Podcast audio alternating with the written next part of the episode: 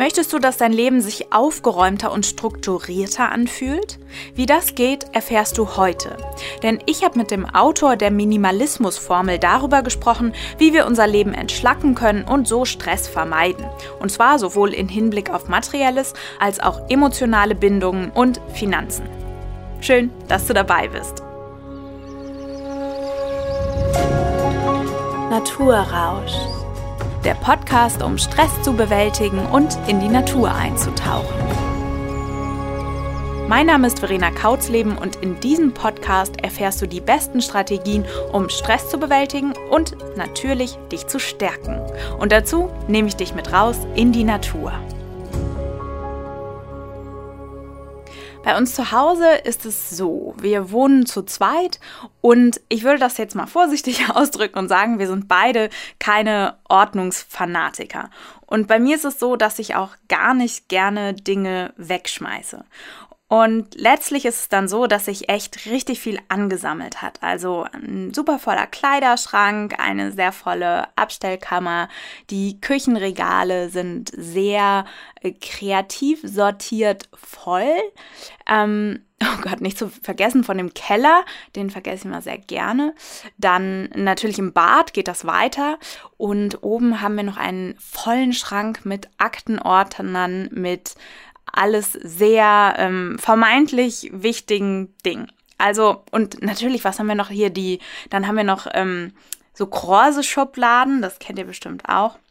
Ja, also bei uns hat sich einiges angesammelt und mich nervt das auch. Immer wieder habe ich das so im Hinterkopf, dass ich es ja schöner fände, wenn ich wüsste, wo genau was ist und alles ordentlich ist. Aber bisher habe ich es nicht hingekriegt, weil das auch so ein großer Berg ist und da war ich meistens schon entmutigt, bevor ich mich da mal wirklich dran gegeben habe. Und mir fehlt auch bisher die Strategie, muss ich sagen.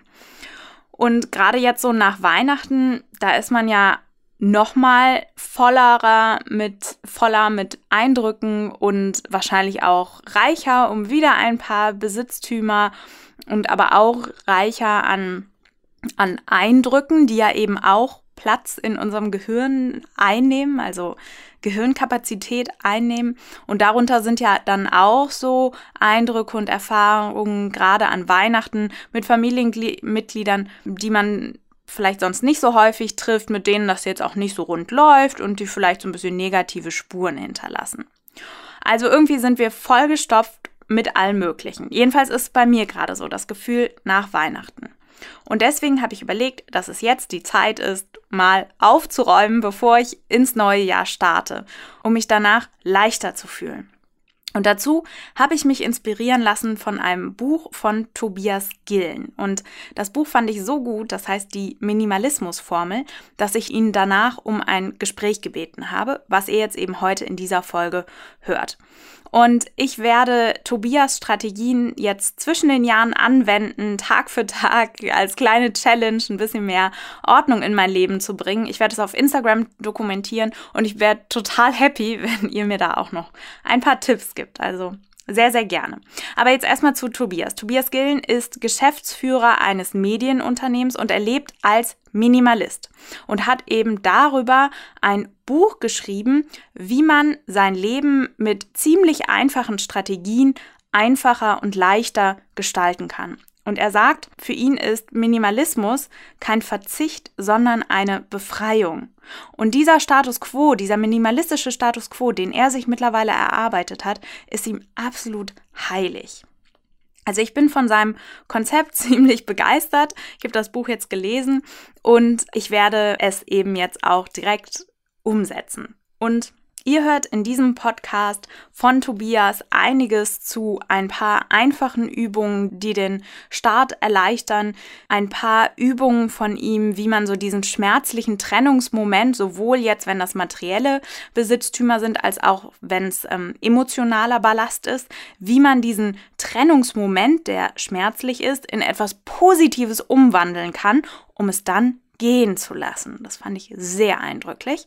Und ähm, ein paar von seinen Strategien werdet ihr kennenlernen, zum Beispiel die One-in, One-out-Regel, die 72-Stunden-Regel, das Vier-Stapel-System, die Unsicher- oder die Verkaufen-Box, die mir hoffentlich in den nächsten Tagen auch total helfen werden.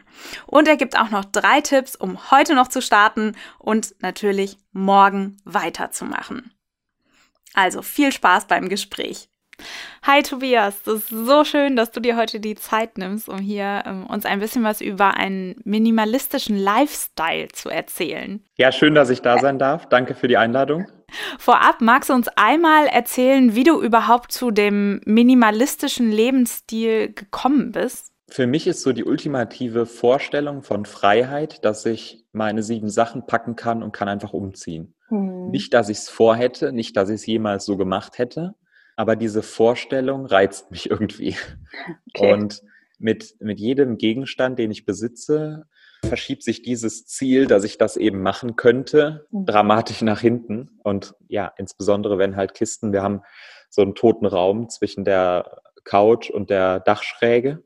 Und da standen dann die Kisten zum Beispiel rum. Mhm. Die hat keiner gesehen, die haben auch ähm, eigentlich nicht gestört, aber wenn man dann im Hinterkopf weiß, sie sind da, dann belasten sie halt doch irgendwie.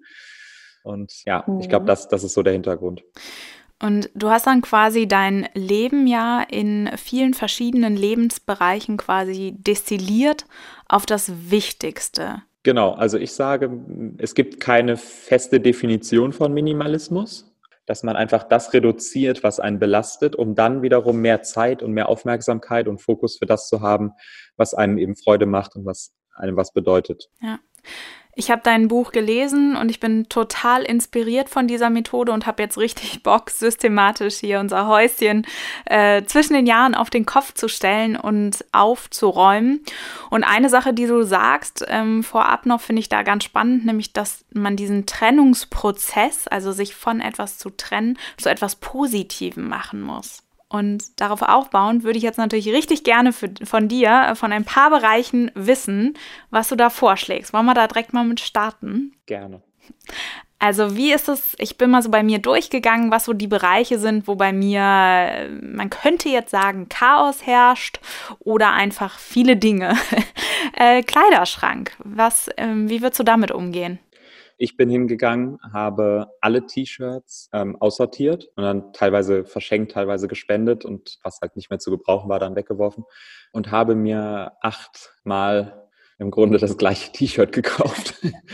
Und äh, das ist so inspiriert von so Mark Zuckerberg, dem Facebook-Gründer, der macht das unter mhm. anderem mit der Begründung, dass er sagt, er möchte so wenig unnötige Entscheidungen wie möglich am Tag treffen. Und wenn er einfach jeden Tag immer dasselbe Outfit anhat, dann ja, vermeidet er halt morgens schon nach dem Aufstehen die ersten unnötigen Entscheidungen. Und ich kann sagen, also das ist das, was für mich mit am meisten Effekt hatte. Diese mhm. acht T-Shirts liegen auf einem Stapel und ich gehe morgens wirklich Kleiderschrank, T-Shirt, was oben liegt, raus und ziehe es an. Und es passt, es mhm. sieht gut aus, hoffe ich. Also zumindest sieht es halt nicht ganz bescheuert aus. Ähm, und und das spart mir eine Menge Zeit. Das sind, das machen wir uns gar nicht bewusst. Das ist, wenn wir jeden Tag nur zwei Minuten vorm Kleiderschrank stehen und überlegen, sind das 40 Tage auf unser Leben gerechnet. 40, oh 24 Stunden Tage, die wow. wir vorm Kleiderschrank stehen und darüber nachdenken, was wir heute anziehen. Und wenn du dann noch dazu diese, ich nenne es jetzt mal seelische Belastung dazu ziehst, dass du dann auch permanent über Dinge stolperst, die dir vielleicht nicht mehr passen oder in denen du dich vielleicht sowieso nicht mehr wohlfühlst oder die du vielleicht nur hast, weil du irgendwann mal viel Geld dafür ausgegeben hast. Das sind ja so die typischen äh, Dinge, warum wir Dinge behalten, weil wir irgendwann mal mhm. viel Geld dafür ausgegeben haben. Das ist so ein Druckgefühl und äh, das kommt noch obendrauf zu dieser zeitlichen äh, Komponente. Ich glaube, da kann man sehr viel in sehr kurzer Zeit optimieren und reduzieren. Mhm. Und wie gehe ich das jetzt an, wenn ich vor meinem Kleiderschrank stehe, vor dem Wust von Klamotten? Wo fange ich an? Wie gesagt, ich habe alles einfach genommen. Man kann es natürlich auch in kleineren Schritten machen. Nicht jeder fühlt sich vielleicht damit dann so, so wohl, das alles so schnell zu machen. Vielleicht braucht man einfach ein bisschen länger. Ich weiß jetzt nicht, was du da für ein Typ wärst, da ich ja aus deinen. Äh, Instagram Stories weiß, dass du eher der Typ bist, der Sachen schnell angeht? ja, also ich gehe Sachen schon schnell an, aber ich bräuchte da schon einen Zwischenschritt. Ich würde jetzt nicht meinen ganzen Kleiderschrank entsorgen und ich mag auch ganz gerne viele Kleidungsstücke. Also da bräuchte ich eine kleine, bräuchte ich einen Zwischenschritt. Also ich glaube, da ist ganz wichtig, wenn du gerne viel Kleidung hast und wenn dir das Freude macht, dann hab doch viel Kleidung und lass dir das Freude machen. Also Minimalismus heißt ja, wie gesagt, nicht, dass wir jetzt alles dann loslassen müssen aus irgendeinem Zwang heraus, jetzt bloß reduziert zu leben. Das ist ja auch nicht Sinn der Sache. Aber ich glaube, womit man schon mal anfangen kann, ist, und da sind wir, glaube ich, so bei der Methode, die auch Marie Kondo in dem Bereich anwendet, alles auf einen Haufen und dann aussortieren. ähm, mhm. Ich habe dafür das Vier-Stapel-System für mich gefunden. Also ich mhm. sortiere alles, nicht nur im Kleiderschrank, sondern alles, was ich so aussortiere, in vier Stapel. Der eine ist ähm, Verschenken, der andere mhm. ist Spenden, der dritte ist Verkaufen und der vierte ist halt wegschmeißen oder recyceln, je nachdem. Mhm. Und ich glaube, mit dieser ähm, Herangehensweise kann man schon mal einen guten Teil der Sachen dann rausfiltern, die vielleicht wirklich nicht mehr passen, die vielleicht irgendeine Macke haben und nicht mehr so äh, ganz in Ordnung sind. Mhm. Ein Zwischenschritt, den du genannt hast, den fand ich super ansprechend und das ist die 72, nee, Moment, Unsicherbox nennst du den, die Unsicherbox. Kannst du die nochmal erklären? Genau, die Unsicherbox ist eigentlich für alle die äh, geeignet, die ich würde sagen, die noch am Anfang stehen und eben noch nicht genau wissen, ob das, was ich Ihnen hier jetzt so in dem Buch oder in meinem YouTube-Kanal erzähle, äh, auch wirklich so ist, wie ich es dann darstelle, die vielleicht ein bisschen rumprobieren wollen, vielleicht von diesem Konzept schon mal gehört haben, aber eben nicht sicher sind, ob das jetzt der Weg ist, den sie gehen wollen. Und den Menschen empfehle ich, nehmt euch eine Box. Das kann von einer kleinen äh, Schatulle bis zu einem Umzugskarton, je nachdem, wie viel es dann mhm. ist, äh, kann das alles sein. Und packt mal alles rein, von dem ihr nicht sicher seid, ob ihr das nicht vielleicht doch irgendwann nochmal vermisst. Und dann macht ihr den Karton zu und stellt ihn in die Garage, in den Keller, in Abstellkammer, wo auch immer, also raus aus dem Sichtfeld. Mhm. Und ich empfehle da, sich eine Zeitfrist zu setzen. Die kann jeder auch individuell wählen, sechs Monate, zwölf Monate, vielleicht kürzer, länger. Und dann nach dieser Zeitfrist mal an die Kiste zu gehen, sie aufzumachen und die Teile sich anzuschauen und zu überlegen, habe ich das Ding jetzt wirklich vermisst? Und mhm. was diese Unsicherbox schafft, ist, dass wir eine Art Selbstberuhigung haben, weil wir wissen ja, ich habe das Teil jetzt nicht weggeschmissen und wenn ich es wirklich jetzt brauche in den nächsten sechs oder zwölf Monaten, dann gehe ich halt zur Kiste und hole es mir wieder raus. Und dadurch wird dieser Prozess, dass wir die Dinge jetzt sehr schnell loslassen müssen. Und das ist was, was uns natürlich widerstrebt in der Regel, weil wir ja unser ganzes Leben gelernt haben, sammel Dinge und häuf sie an. Ja, und mhm. versuch, ja, wir, wir bekommen im Grunde aus jeder Richtung zugeschrieben, ähm, konsumiere und ja. kaufe und so, so viel wie möglich am besten. Und dieses Muster dann aufzubrechen, das kann ja schon mal anstrengend sein. Und dafür sind so mhm. Beruhigungsmittel wie diese äh, Unsicherbox. Es gibt da auch noch die 20-20-Regel. Also alles, was du in 20 Minuten für unter 20 Euro wieder beschaffen kannst, kannst du wegschmeißen im Grunde. Aha, geil. Hat, hat jetzt natürlich, sollte jetzt nicht den Effekt haben, dass man jetzt hingeht, alles wegschmeißt und morgen in den Laden geht und sich alles wieder kauft, sondern ja. auch das trägt im Grunde zur Selbstberuhigung bei und macht diesen Schritt ein bisschen einfacher, weil man halt weiß oder sich bewusst macht, hey, wir leben eben in dieser Konsumgesellschaft, wir leben im Überfluss und wenn ich dieses Teil wieder haben möchte, wenn es mir wirklich so sehr fehlt, dann kann ich das auch äh, mir einfach wieder kaufen. Und wenn einem bewusst ist, dass man im Grunde fast alles wieder beschaffen kann, in kurzer Zeit für wenig Geld, dann bekommen diese Sachen auch viel weniger Druck. Mhm. Das mildert so ein bisschen diesen Trennungsprozess ab, ne? diesen Trennungsschmerz. Ja, genau. Und wie ist das? Also Konsum ist ja nicht ohne Grund so ein großes Ding, sondern meistens, wenn wir konsumieren, bringt uns das ja auch so einen kleinen Dopaminausstoß im Gehirn und für einen kurzen Moment ist das schon ziemlich zufriedenstellend, wenn nicht sogar glücklich machend. War das früher auch so bei dir? Ja, ich glaube, das ist bei jedem Menschen so. Da bist du als Biomedizinerin die Expertin. Korrigiere mich, wenn ich da falsch liege. Ähm, ich kann es nur aus der Erfahrung berichten und nicht aus der mhm. wissenschaftlichen Ecke. Ich glaube, das kennt jeder. Aber nun hast du ja eine lange Reise hinter dir und wie ist es heute, frage ich mich da bei dir? Also heute kaufe ich erstens weniger bis fast gar nichts mehr Neues, mhm. weil mir dieser Status quo, den ich geschaffen habe, halt einfach äh, heilig geworden ist. Und das ist, glaube ich, ganz wichtig beim Minimalismus, dass das natürlich für einen Außenstehenden aussieht wie wahnsinniger Verzicht. Aber wenn man das selber erlebt hat und wenn man dieses, dieses befreiende Gefühl, die Sachen loszulassen, einmal erlebt hat, dann fühlt sich das im Laden nicht mehr so an, als wenn man auf irgendwas verzichten würde sondern es ist eher umgekehrt, dass der Konsum dann zur Last wird. Und ich glaube, da, um auch zur vorherigen Frage nochmal anzuschließen, mhm. ähm, dass man sich bewusst macht, dass es einen Gewöhnungseffekt gibt. Dann so. muss man, wenn man sein Glück auf dieser Ebene aufbaut, natürlich wieder neu konsumieren, um dann neue Glücksgefühle zu empfinden. Und im Grunde ist das wie eine Droge.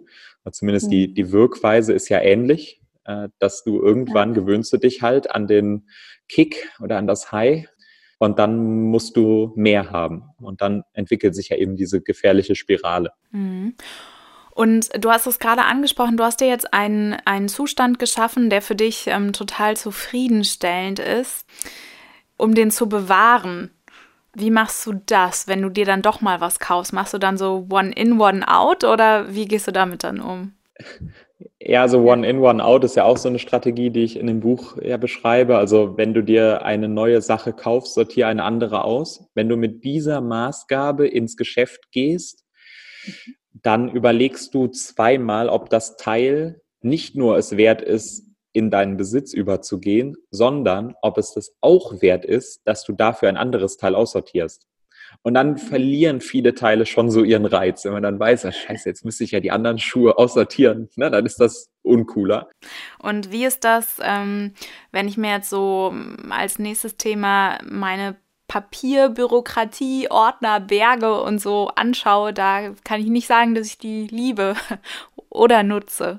Wie würdest du da empfehlen, auszumisten? Also was ich gemacht habe, ist, ich habe natürlich die, die geltenden Gesetze eingehalten. Deswegen habe ich auch noch zwei Ordner. Und den Rest, alles was geht, habe ich digitalisiert. Also alles in den Scanner rein mit einer OCR-Software. Also im Grunde kann die Text erkennen auf dem Dokument und dann das PDF mit dem Text verknüpfen. Das heißt, ich kann also auch jetzt in meinem Computer nach zum Beispiel, keine Ahnung, Girokonto suchen und dann finde ich mhm. eben die fünf äh, Briefe meiner Bank, die mein Girokonto betreffen. Und so eine Software, die kann ich runterladen und dann speise ich da meine gescannten PDFs rein oder wie kann ich mir das vorstellen? Genau, sowohl als auch. Also bei mir ist es so, ich hatte, also mein, mein Drucker, Scanner, Fax ähm, hat dieses, hat das automatisch mit drin. Das mhm. ist eine Einstellung dann gewesen. Ähm, es gibt da aber auch Software, die sich jeder äh, runterladen kann und dann die Dokumente einmal durchjagt, genau. Okay, und dann macht es wahrscheinlich Sinn, sich noch zu überlegen, nach welchem System lege ich die ab, weil sonst sind ja die Tausende äh, von Papiersachen, habe ich dann als PDFs und immer noch im Wust, oder? Genau, es gibt dafür tatsächlich eine DIN-Norm, mhm. ähm, die nennt sich ISO 8601. Ei, ich musste ei. wirklich staunen, dass es da, also es ist alles geregelt. Ähm, was was die, diese Norm besagt, ist im Grunde, benennen die Dokumente nach einem gewissen Datumsformat, also Jahr, Monat, Tag. Mhm. Äh, und dann kannst du ja selber noch irgendwelche Schlagworte dann dahinter schreiben. Aber dadurch schaffst du es halt zumindest, dass sie sortiert bleiben. Wenn du die Sachen jetzt nach Tag, Monat, Jahr, wie es ja für uns üblich wäre, ablegen mhm. würdest, dann stünden ja jetzt alle ersten des Monats vorne und dann wäre es ja Kraut und Rüben und wenn du halt nach diesem anderen System gehst, dann sind sie wirklich chronologisch geordnet. Das wäre jetzt noch so ein Tipp. Das äh, ist auch eine Sache für das ein oder andere Wochenende, die Sachen so zu benennen.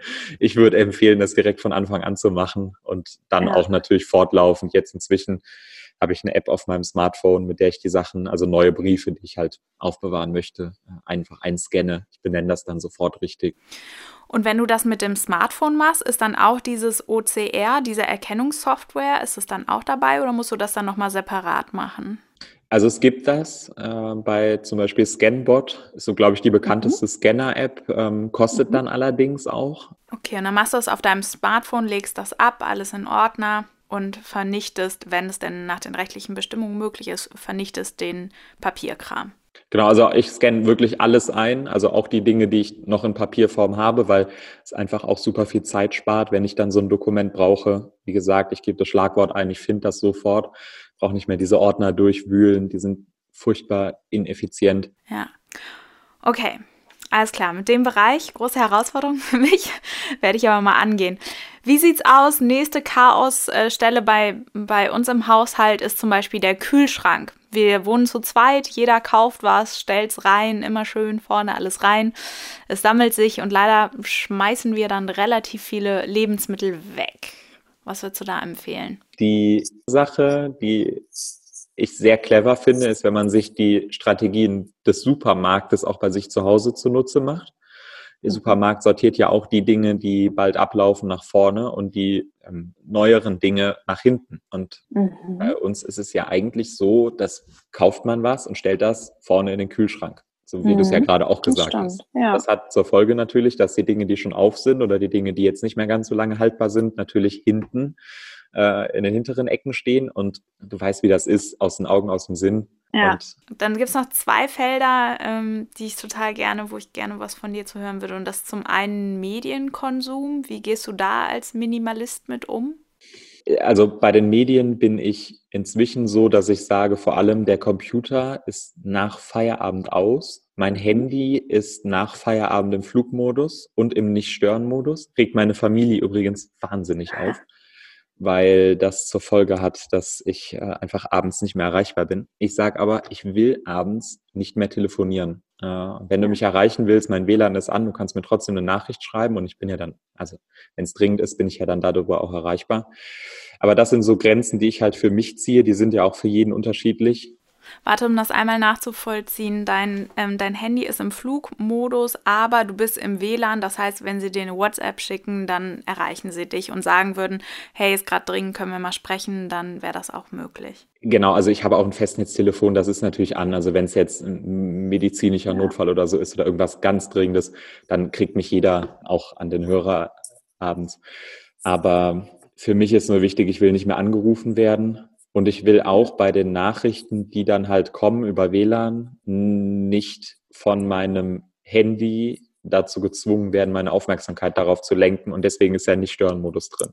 Also mhm. wenn ich entscheide, ich gucke jetzt auf das Ding und ich will jetzt nachgucken, ob irgendwas ist, dann mache ich das. Aber ich will nicht, dass das Ding dann permanent abends leuchtet.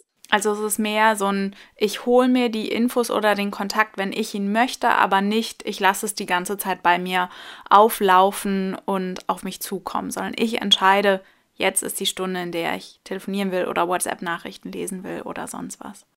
Genau, ich finde, die Verantwortung, die liegt dann beim Empfänger, ob er dann wieder zum Sender wird oder auch nicht. Und so ziehe ich das halt auch, auch echt durch.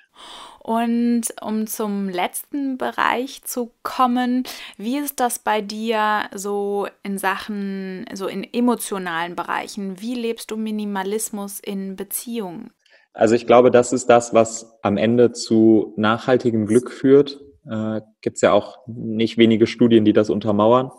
Wenn du gute Beziehungen unterhältst, gute Gespräche führst, Dinge erlebst, die du mit anderen Menschen teilen kannst, dann macht das deutlich glücklicher, als sich permanent irgendwelche neuen Sachen zu kaufen. Und von daher haben die mhm. natürlich für Minimalisten sehr hohen Wert. Und auch da versuche ich die Sachen, die halt zu belasten und die diese Beziehungen stören, zu reduzieren und zu ja, vermeiden. Kennst du das auch, dass man manche Beziehungen unterhält, zum Beispiel mit Bekannten und man trifft sich so öfter und irgendwie gibt es einem aber nicht so richtig was? Ähm, hast du so etwas aussortiert? Ja, kurze Antwort. Also ich finde ein Sprichwort schön und das sagt ja, du, du bist die Summe der fünf Menschen, mit denen du am meisten zu tun hast. Ich finde das sehr schön, weil ich glaube, dass da viel Wahres dran ist. Wenn du dich mit positiven Menschen umgibst, bist du selber positiv. Oder die Wahrscheinlichkeit ist zumindest mhm. höher, dass du selber positiv wirst. Wenn du dich den ganzen Tag mit negativen Menschen umgibst, das erleben wir ja jetzt zum Beispiel in der Politik, mit so gewissen mhm. Filterblasen oder Echokammern, dann ist die Wahrscheinlichkeit hoch, dass du auch selber negativ wirst und selber diese, diese Denkmuster und Verhaltensweisen anlegst. Äh, genauso auch im Geschäft übrigens oder im, im Unternehmertum, wenn du dich halt mit Menschen unterhältst den ganzen Tag, die davon nichts halten und die dich vielleicht nicht ernst nehmen oder so, dann ist es natürlich super schwierig für dich selber, dich dagegen zu wehren und es dann trotzdem zu machen. Wenn du dich dagegen aber den ganzen Tag mit erfolgreichen Menschen umgibst und Menschen, die halt so einen Drive haben und die nach vorne gehen und was machen, dann fällt es viel einfacher, da sich einfach dran zu hängen und da mitzumachen. Ja, also ist auch so ein bisschen, achte darauf, wer in deinem Umfeld ist, mit wem du Zeit verbringst, denn Zeit ist so wertvoll und achte darauf, weil die, diese, diese fünf Menschen, ähm, jeder Mensch, der da nicht reingehört und der mehr nimmt, als dass er gibt, zumindest langfristig, kurzfristig ist das immer so. Also es ist ja nun mal so, dass wenn, wenn deine beste Freundin jetzt irgendwie oder dein bester Freund gerade Probleme hat, dann bist du natürlich in dem Moment mhm. derjenige, der gibt. Und, aber das muss sich ausgleichen auf lange Sicht, finde ich. Und wenn das ja. über einen langen Zeitraum nicht passiert, oder du eine Person um dich rum hast, die, die, die, dich irgendwie belastet, dir schlechte Laune macht, dich runterzieht, deine Energie saugt, dann ist das für mich ein klarer Fall von Trennungsgrund quasi. äh, auch was Freundschaften angeht, auch wenn es schwierig ist. Gerade im familiären Bereich ist sowas natürlich super schwierig, weil dich mit den Menschen nochmal eine gewisse Erwartungshaltung verbindet, weil man eben Familie ist. Und ähm, mir hat da einmal ein, eine Aussage total bei geholfen, und zwar, dass es Menschen gibt, die zwar in deinem Herzen sind, aber die nie einen Platz in deinem Leben haben werden. Oder streichen wir vielleicht das nie, weil sagt niemals nie, aber die vielleicht im Moment keinen Platz in deinem Leben haben, aber du kannst sie trotzdem im Herzen tragen. Ja, das ist, glaube ich, ne, auch da, da sind wir, glaube ich, auch wieder bei dem Thema, das gibt einem so eine gewisse Selbstberuhigung natürlich. Weil ja. dadurch ja nicht so dieses, ich ähm, trenne mich jetzt von dieser Person aus oder halt oder beende den Kontakt oder reduziere den Kontakt und was ich sagen will, ist, nur weil du dich von einer Person distanzierst, musst du die Person ja noch nicht hassen. Ne? Also ja. ich glaube, dieses, genau. diese Denkweise, dass man die Person dann vielleicht trotzdem in Ehren hält und trotzdem äh, ja, mögen kann, äh, aber einfach für sich dann beschließt, dass es besser ist, wenn man mit der Person dann ja. den Kontakt etwas reduziert. Das beruhigt ja. dann auch wieder und macht diesen Prozess wieder einfacher. Oh, das ist so, so gesund dann, so ein gesunder Abschied. Das, ähm, das finde ich total heilsam. Okay, Tobias, sag mal, äh, welche drei Tipps würdest du denn mitgeben jetzt zum Jahreswechsel, wie man so den ersten Schritt hin zu einem minimalistischeren Leben bewerkstelligen könnte? Denn die ersten Schritte sind ja, nun mal, das wissen wir alle, meistens die schwersten. Also auch wenn das abgedroschen klingt, aber der erste Schritt ist immer es zu machen, weil ich glaube, ich kann nicht vermitteln, was es dir gibt, wenn du minimalistisch lebst. Das musst du wirklich selber oder müssen die Zuhörer selber erleben. Und mhm. ich kann die Anleitung geben und es gibt ja auch noch ein paar andere Menschen, die da gute Anleitungen, gute Impulse geben können. Aber du musst es erleben und du musst für dich merken, ist das was, was mir gut tut. Das ist ja bei dir nichts anderes. Ne? Wenn du mhm. Menschen ja die Natur näher bringst, das kannst du den Menschen sagen, aber bis sie es nicht selber gefühlt haben, ist es schwer, dir das so in der Intensität zu glauben. Absolut. Absolut. Es muss einmal so selber Klick machen und einmal muss man es selber fühlen und dann merkt man, oh ja, das ist was, was ich will. Und bis dahin können wir nur so Leitplanken legen. Genau. Ich glaube, das ist der erste, erste Punkt. Einfach mal anfangen. Da würde ich empfehlen, um es jetzt noch ein bisschen praktischer zu halten, ähm, ich empfehle das Medienregal. Aha. weil das sowas ist, womit man relativ schnell und einfach anfangen kann. Ich weiß nicht, wie es dir geht. Ich zum Beispiel lese Bücher jetzt nicht zweimal. Ich glaube, da kann man relativ schnell dann für sich, wenn man eben ja anfangen möchte, die ersten Sachen aussortieren. Und das ist so für mich immer so dieser Startpunkt, um erstmal anzufangen. Okay, und wo bringe ich die dann hin? Also ich denke jetzt auch gerade an eine Box mit alten Sex and the City DVDs, die ich schon loswerden könnte, aber die kann ich ja schlecht verschenken. Die will ja keiner haben. Es gibt Apps wie Rebuy oder Momox, wo du diese Produkte einscannen kannst und die bieten dir einen Preis und kriegst dann ab, ab gewissen Bestellwerten, ich glaube 10 Euro, kriegst du ein kostenloses äh, Etikett und kannst die Sachen in eine Box packen und dahin schicken und dann überweisen die dir das Geld. Da habe ich neben der Unsicherbox noch die Verkaufen-Box übrigens für. Die steht bei mir im Kleiderschrank, da habe ich ja jetzt Platz und pack da alle, all das rein. Also wenn ich ein Buch gelesen habe, dann komme ich ja logischerweise mit diesem einen Buch nicht an diesen Mindestverkaufswert. Dann ja. packe ich das alles rein, dann ist das von meinem Besitz schon mal getrennt und ich habe schon mal für mich so dieses, das kommt weg. Aber natürlich ja. erst, wenn ich dann genug zusammen habe. Total gut, das mache ich auf jeden Fall. Kostet auch wieder ein bisschen Zeit, aber ähm, ich freue mich schon auf dieses Gefühl von, oh, ich bin jetzt was losgeworden und ich habe es nicht weggeworfen, also das würde mir echt wehtun, sondern jetzt irgendwohin weitergegeben. Genau, und dazu kriegst du sogar noch ein bisschen Geld. Also es, oder es ist, es ist so, dass man sehr viel Geld auch gebunden in Gegenständen in seinem Regal ja. stehen hat. Und also ich glaube, jedem würde was Besseres einfallen, was man mit 100 Euro machen kann, als sie einfach ins Regal zu stellen und hier wieder anzugucken. Ah, und ähm, sie aber noch von Staub regelmäßig zu befreien. Genau, du musst sie, erstens hast du eine gewisse Aufmerksamkeit, die die Dinger kosten, weil du sie permanent siehst und dann denkst, Mensch, irgendwie habe ich auch schon wieder wenig gelesen die letzten Wochen und dann bist du frustriert. ähm, mhm. Und zweitens musst du sie instand halten, also auf die eine oder andere Weise, in dem Fall äh, Staub wischen oder und bei Umzügen, ja. also auch dafür oh, ja. macht es das Ganze ja. wieder einfacher. Okay, das war jetzt einer von drei Tipps. Hast du noch zwei? Ich glaube, der zweite Tipp ist, dass man sich bewusst macht, dass Minimalismus ganzheitlich funktioniert und nicht nur auf materielles be äh, begrenzt ist. Also mhm. du kannst natürlich materiell minimalistisch leben. Das bringt dir aber nicht so richtig viel, wenn du emotional und finanziell äh, Ballast mit dir rumschleppst. Da zähle ich jetzt zum Beispiel dazu, mach den Arzttermin, den du vielleicht schon länger vor dir herschiebst. Bei mir war das jahrelang Zahnarzt. Ich habe wahnsinnige Angst mhm. vor dem Zahnarzt. Und das, das ist so wie früher in der Schule, wenn man seine Hausaufgaben nicht gemacht hatte, dann aber trotzdem rausgegangen ist zum Spielen und dann immer im Hinterkopf hatte, oh, da ist noch irgendwas. Ja. Und das sind Dinge, die belasten. Oder wenn du mit jemandem Streit hast, ähm, mit einem Familienmitglied, mit einem vielleicht eigentlich guten Freund und ihr beide könnt euch nicht so richtig dazu aufraffen, das zu klären, räumt das aus. Das sind Dinge, die belasten einfach unglaublich im mhm. Unterbewusstsein. Und ja, finanziell äh, würde ich auch mit reinzählen. Klar, wenn du viele Schulden hast oder so, dann belastet das natürlich auch und ist auch wieder, ja, zählt dann auch wieder auf diese emotionale Komponente ein. Aber auch zu viel Aufwand für die Finanzen, zu viele Verträge, zu viele Versicherungen, zu viele Abbuchungen, zu viel Papierkram, Buchhaltung. Das kann man alles gut reduzieren und auch dadurch alles wieder ein bisschen einfacher machen. Kann ich total gut nachvollziehen. Und hast du noch einen dritten für uns? Also was ich ganz spannend finde, wo ich aber ehrlicherweise auch noch nicht so weit bin, äh, vielleicht kann man das ja, können wir das ja zusammen mit den Zuhörern entdecken, ist so dieser Bereich Sharing Economy oder ich nenne das im Buch auch, du musst nicht alles besitzen, was du nutzt. Ist schwierig umzusetzen, weil auch das natürlich in uns verankert ist. Das ist meins, ne? das ist mein Auto, das ist mein Rasenmäher. Und dann ist natürlich komisch, wenn man jetzt den Nachbarn damit den Rasen mähen lässt. Absolut.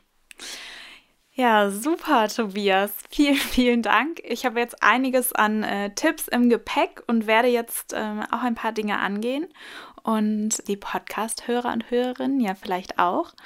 Ja, vielen Dank, dass, dass du dir die Zeit genommen hast, uns ein bisschen von deinem minimalistischen Leben zu erzählen und vor allem ein paar Tipps mit auf den Weg zu geben, wie wir jetzt den ersten Schritt gehen können. Sehr gerne und danke für die Einladung. Hat mir sehr viel Spaß gemacht. Das war mein Gespräch mit Minimalismus-Experte Tobias Gillen. Und ich werde jetzt direkt damit starten und die Zeit zwischen den Jahren nutzen, um jeden Tag zwei Stunden mit seinen Tipps zu verbringen. Ich muss das in kleinen Schritten machen. Ich kann nicht wie Tobias jetzt ein ganzes Wochenende oder die ganze Woche nonstop da reinstecken. Ich glaube, das würde mich frustrieren. Dann würde ich wieder nicht anfangen. Deswegen habe ich mir gesagt, ich mache jetzt jeden Tag zwei Stunden und schaue mal, ob ich damit einen guten Anfang fürs neue Jahr hinkriege. Und ich werde, wie Tobias das empfohlen hat, mit dem Bücher- und Medienregal starten und alles in der Verkaufenbox sammeln. Dann werde ich mich an den Kleiderschrank machen und das Vier-Stapel-System ausprobieren, also verkaufen, verschenken, spenden oder wegwerfen. Und für die Weihnachtsgeschenke, die ich bekommen habe, zum Beispiel einen superschönen Pullover, werde ich das One-in, One-out-Prinzip anwenden. Also wenn was Neues dazukommt, muss was Altes weggehen. Und das mache ich natürlich, nachdem ich das Vier-Stapel-System durchgeführt habe. Dann werde ich mich an diese ganzen Ordner oben begeben, diesen ach so wichtigen Papierkram. Einen Drucker mit Scanner habe ich schon bestellt und werde eine so eine ähm, wie war es? ORF-Software werde ich finden und ähm, sie testen und dieses ähm, DIN-genormte System nutzen, also immer in der Strukturierung immer zuerst mit der Jahreszahl beginnen. Außerdem stehen auf meinem Plan die Küchenschränke das Bad und dann der letzte Punkt, den finde ich ähm, den schwierigsten, nämlich Arzttermine und so gesundheitliche Dinge zu checken, den Impfpass zu suchen und mal zu checken, was muss ich eigentlich machen an Check-ups, was verlangt meine Krankenkasse von mir, wie oft muss ich zum Zahnarzt, wie oft zum Gynäkologen und sowas. Und das werde ich dann im neuen Jahr besser in den Griff kriegen. Und wie ich das alles mache, und gerade auch den letzten Punkt, was man eigentlich braucht, da werde ich euch drüber updaten. Und dann starte ich hoffentlich ganz entspannt und aufgeräumt ins neue Jahr. So ist jetzt zumindest mein Plan. Yay! Also, habt ihr Bock mitzumachen? Dann schreibt mir auf Instagram und sehr, sehr gerne noch weitere Tipps. Ich werde da dokumentieren, was ich mache. Ich hoffe nicht, dass ihr allzu gefrustet sein werde und wie das Ergebnis ist. Und vielleicht inspiriert euch das ja auch. Auf jeden Fall freue ich mich, wenn ihr wieder dabei seid bei einer neuen Folge von Naturrausch. Der Podcast, um Stress zu bewältigen und in die Natur einzutauchen.